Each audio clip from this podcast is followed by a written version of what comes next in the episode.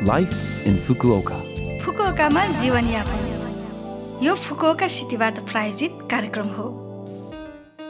नमस्ते ओहाई गोजाइमास। म सरिता। यो छोटो समयको कार्यक्रम लाइफ इन फुकुओकामा तपाईँहरूको लागि फुकुओकामा आरामदायक जीवनयापन गर्न तथा बाहिर निस्कन वा दैनिक जीवनमा आवश्यक पर्ने जानकारीहरू नेपालीमा दिने आइरहेकी छु। हरेक हप्ताको बिहिबार यो कार्यक्रम बिहान आठ चौवन्नबाट म सरिताको साथ सुन्न सक्नुहुन्छ। छोटो समयको हाम्रो कार्यक्रम सुन्दै गर्नुहोला। फुकुओकामा जीवनयापन आज मैले वाइट डेको छोटो जानकारी लिएर आएकी छु। तपाईँहरू प्राय जसोलाई थाहा नै होला फेब्रुअरी चौध तारिक भनेपछि भ्यालेन्टाइन डे अर्थात् प्रेम दिवस। जापानमा यस दिन सामान्यतया केटीले मनपर्ने केटा वा सधैँ आभारी भएका व्यक्तिहरूलाई चक्लेट दिने चलन छ। अनि चक्लेट पाएको केटाले फेरि त्यो केटीलाई मार्च चौधमा चक्लेट दिने गरिन्छ जुन दिनलाई वाइट डे भनिन्छ। भ्यालेन्टाइन डे संसारभर मनाउने चलन छ तर वाइट डे जापान चिन दक्षिण कोरिया आदि केही देशहरूमा मात्रै मनाउने गरेको देखिन्छ। सन् उन्नाइस सय पैँसाठीको अन्त्यदेखि पचासको दशकमा यो चलन फैलिएको भनिन्छ। यो दिवस केही मिठाई वा चक्लेटका उत्पादनकर्ताको विचारबाट उब्जिएको वा लामो समयदेखि स्थापित मिठाई पसलले सुरु गरेको भन्ने मान्यता पनि रहेको देखिन्छ। विशेष गरी यहाँ फुकुका सहरमा इसिमुरा मान्छे दोको सोचबाट आएको मार्सम्यालो दे निकै लोकप्रिय छ।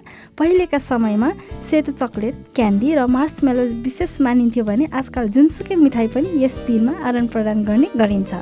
यस दिवसका लागि विशेष गरी बिक्री काउन्टर पनि राखिने भएकोले किनमेल गरेर मनोरञ्जन लिने अवसर पनि हो। आजलाई वाइट डेको परिचय यति नै।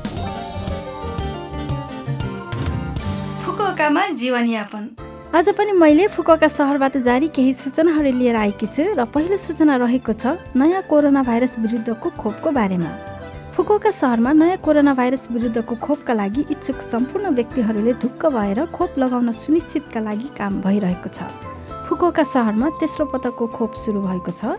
दोस्रो पटकको खोप लिइसक्नुभएका अठार वर्षका वा सोभन्दा माथिका फुकुका सहरको नागरिकहरूलाई फुकुका सहरले तेस्रो पटकको खोप लिनका लागि खोप कुपन हुलाक मार्फत पठाउनेछ। दोस्रो पटकको खोप लगाएको लगभग सात महिनापछि पनि खोप कुपन पाउनु भएन भने कल सेन्टरमा फोन गर्नुहोला। खोप कुपन पाउनु भएपछि बुकिङ साइट वा खोप सेन्टरमा बुकिङ गर्न सकिने हुनाले कृपया खोप कुपन नपाउन्जेल प्रतीक्षा गर्नुहोला।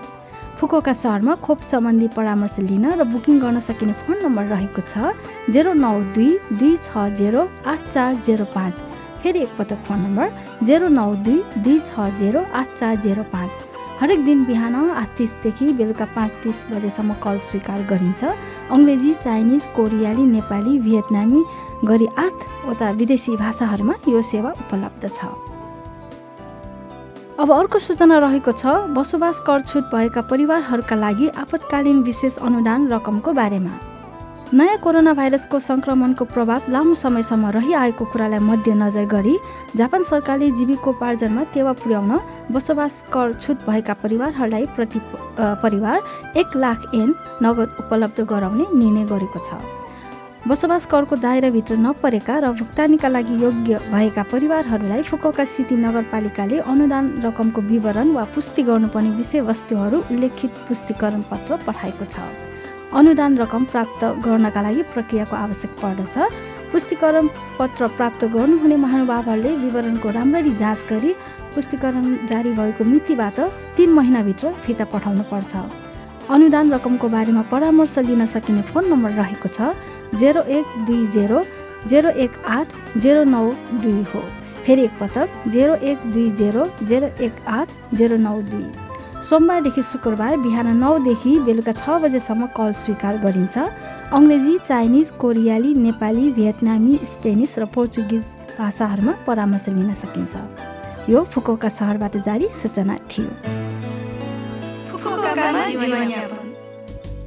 यो हप्ताको लाइफ इन्फोकोका कार्यक्रम तपाईँहरूलाई कस्तो लाग्यो? लभ एफएमको होम पेजमा गएर लाइफ इन्फोकोका नेपाली भनेर खोजी पोडकास्टबाट यो कार्यक्रम तपाईँको मिल्ने समयमा सुन्न सक्नुहुन्छ त्यस्तै ब्लगबाट पनि जानकारी पाउन सक्नुहुन्छ। जाने जाने आज सरोज साजन र दुर्गा खरेलको छलछल गीत तपाईँहरू सबैको लागि राख्दै बिरा हुन चाहन्छु। तपाईँको दिन शुभ रहोस्। नमस्ते!